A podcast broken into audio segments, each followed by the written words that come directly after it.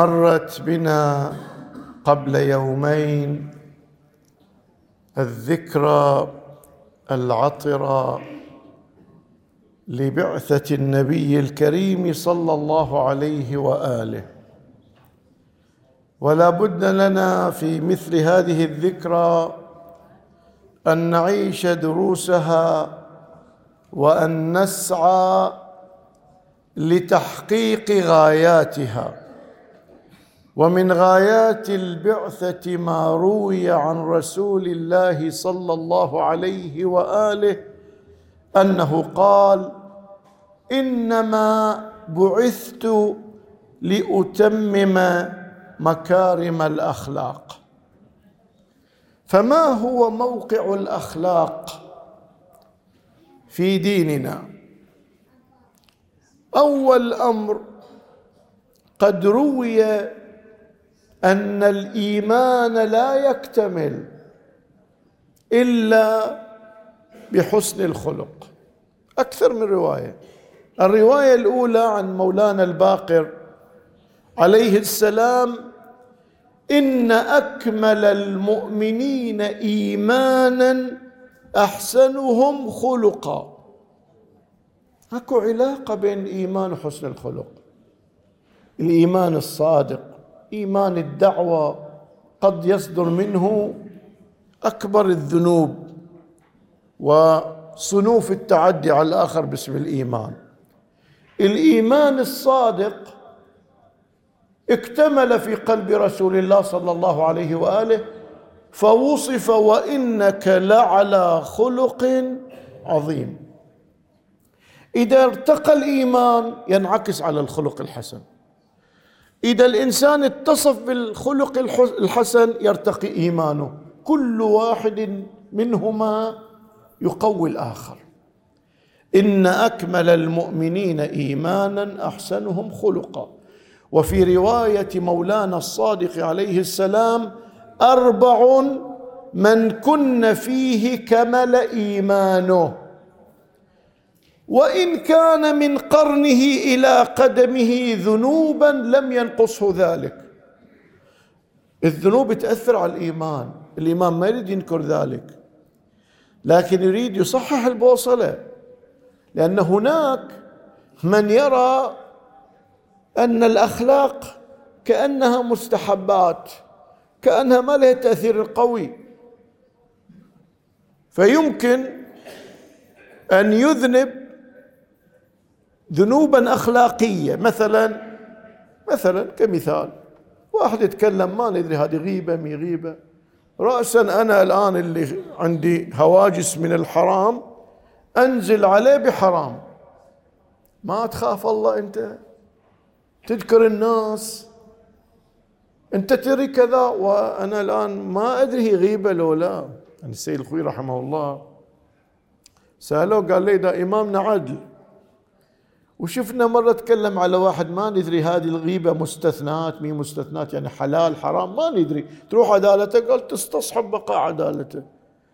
أنا ما أقدر أنهى آخر عن منكر إلا إذا كانت شروط النهي مستجمعة من أنه قال يمارس حرام. أنا الآن يمكن هو يتكلم عن شيء ليس غيبة لأن الغيبة كشف العيب المستور. وأنا الآن عندي حساسية في بعض الذنوب أما في الأخلاق ما عندي. سويت محرمات وهنت مؤمن سأت الظن فيه فشلت قدام الناس. هذه هذه ما في أخلاق يعني. فالإمام يريد يقول ترى يا جماعة لا تعتقد أن الأخلاق يمكن أن تكون شيء بسيط. لا لها أهمية كبيرة. قال أربع من كن فيه كمل إيمانه وإن كان من قرنه إلى قدمه ذنوبا لم ينقصه ذلك. قال الأربعة الآن. وهو الصدق. تصدق الناس في كل أمورك. لأنه إحنا نقول وش ربط الصدق بالإيمان؟ أنت روح افتح ملف النفاق. المنافق ما عنده إيمان. يظهر الإيمان لكن ما عنده إيمان. مو في علامات المنافق إذا حدث كذب. هذه مهمة ترتبط بالإيمان الصدق والكذب. الأمر الثاني قال وأداء الأمانة. وهناك المنافق أيضا وإذا اؤتمن خان. والحياء تخيل عندنا الحياة الحياة أول ما يبدأ حياة من الله. الإنسان اللي الله ينعم عليه بكل النعم التي لا تحصى ثم يتمرد على الله ويعصي الله بنفس النعم لو عنده حياة ما عصى. لهذا الأولياء أستحي من ربي أي عبارتهم أستحي من ربي. سيدة الزهراء تقول أستحي من إلهي أن أطلب منك ما لا تقدر بالله عليا. الحياء يخلي المسألة الإنسان يختلف في سلوكه في تعامله. قال الحياء والأمر الأخير قال وحسن الخلق. في الرواية حسن الخلق يثقل الميزان. فإذا موقعية حسن الخلق أول شيء يبرز أهمية أن به يكتمل الإيمان. ومن لا خلق له لا يتصور أن إيمانه كامل ليس كذلك. هذا الأمر الأول. الأمر الثاني ما هو موقع حسن الخلق في مقربيته لله تبارك وتعالى؟ مو أنا أريد أتقرب لله. مو على كيفي. الشيطان يقول لي الله اسجد قال ما بسجد بعبدك عبادة ما حد عبدك. مو كيفك. انت الان تبي تتقرب لله. ما هي الطرق السريعة؟ مو انت تحددها ولا أنا. ناخذها من رب العالمين. ما هو الطريق الذي جعله سريعا إليه؟ الرواية عن مولانا الصادق ما يقدم المؤمن على الله عز وجل بعمل بعد الفرائض. اولا فرائض. بعد ذلك أحب إلى الله تعالى من أن يسع الناس بخلقه. فاولا الفرائض ثانيا حسن الخلق. كان المرحوم الشيخ الأنكراني مرجع. يقول أنت سوي الواجبات اللي عليك. وإذا تبي بعد شيء أفضل عقب الواجبات خدمة المؤمنين. حتى لو تركت بعض الكثير من المستحبات ورحت اشتغلت بخدمة المؤمنين يوم القيامة لين سألوك منو قال لك تسوي يقول فاضل فاضل يعني الأنكراني. فاضل اللي هو الانكراني يقول أنا درست في الحوزة خمسين سنة. هاي اللي وصلت إليه. أن خدمة المؤمنين ثوابها عظيم عند الله. بعد الفرائض. فالآن حسن الخلق. هذا في الحقيقة ياخذ الإنسان إلى أن يحسن للناس ويخدمهم ويراعيهم ويحسن الظن فيهم. يعني يأمن الجانب من هذه الجهة. فالأمر الثاني أنه نعم المقرب.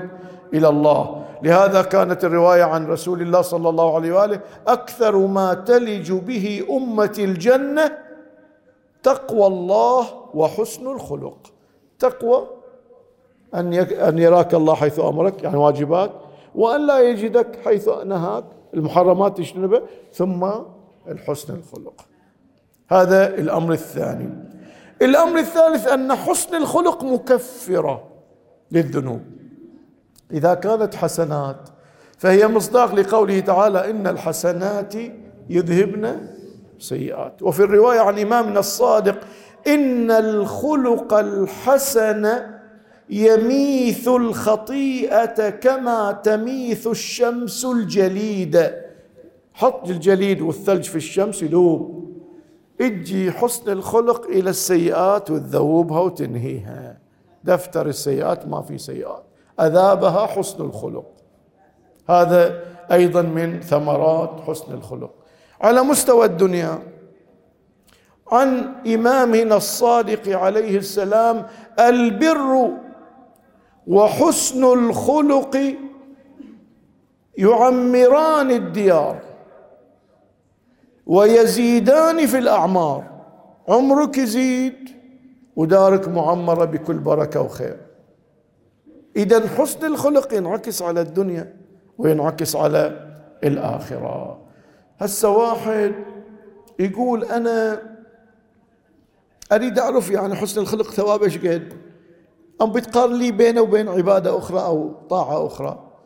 طبعا اتضح من الكلام السابق لكن هناك رواية عن عن علي ابن أبي علي عن الإمام الصادق. إن الله تبارك وتعالى ليعطي العبد من الثواب على حسن الخلق كما يعطي المجاهد في سبيل الله يغدو عليه ويروح. تخيل المجاهد جاي من جهاد رايح في الجهاد إيش قد ثوابه؟ يعطي الله صاحب حسن الخلق.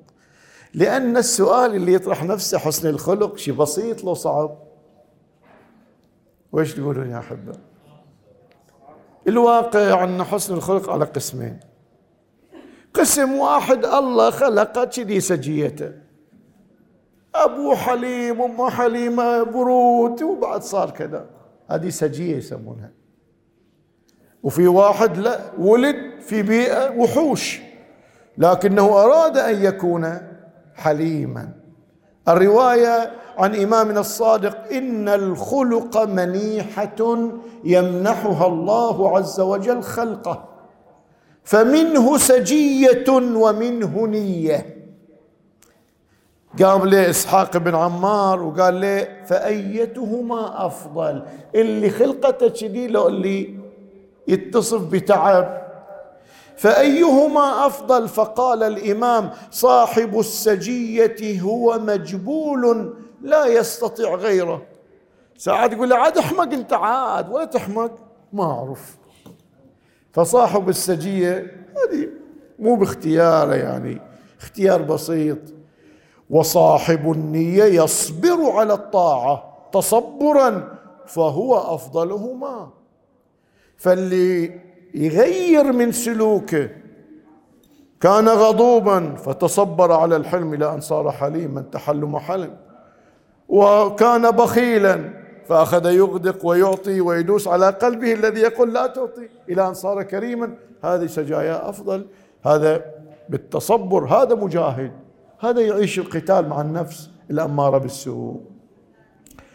في نهاية الحديث نختم بشيء من نموذج الإخلاق. يعني في رواية سأل أحد أصحاب الإمام الصادق إمامنا الصادق.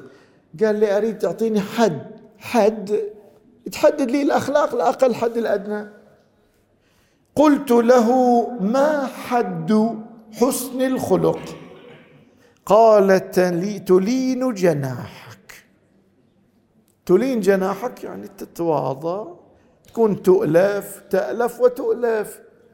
مو واحد.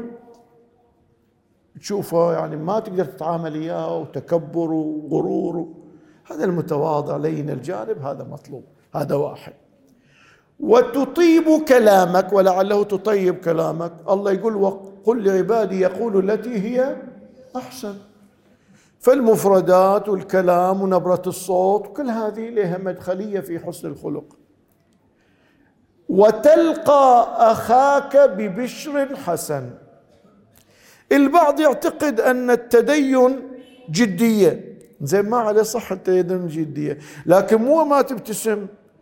قال خشية الله تخلينا ما نبتسم. خشية الله تأخذك لما يريد الله. الله يريد تبتسم هنا. لهذا علي بن أبي طالب يخشى ما لا نخشاه نحن. إنما يخشى الله من عباده العلماء. علم علي خشية كبيرة. لكن أعداء علي فتشوا عيب في شخصيته. ما في. قالوا تلعابه. لأن من مستحبات مداعبة المؤمن تمزح وياه المزاح النافع. فعلي عليه السلام كان يداعب المؤمنين. قالوا تلعابه فحزن المؤمن في قلبه وبشره في وجهه. هذه من الأخلاق.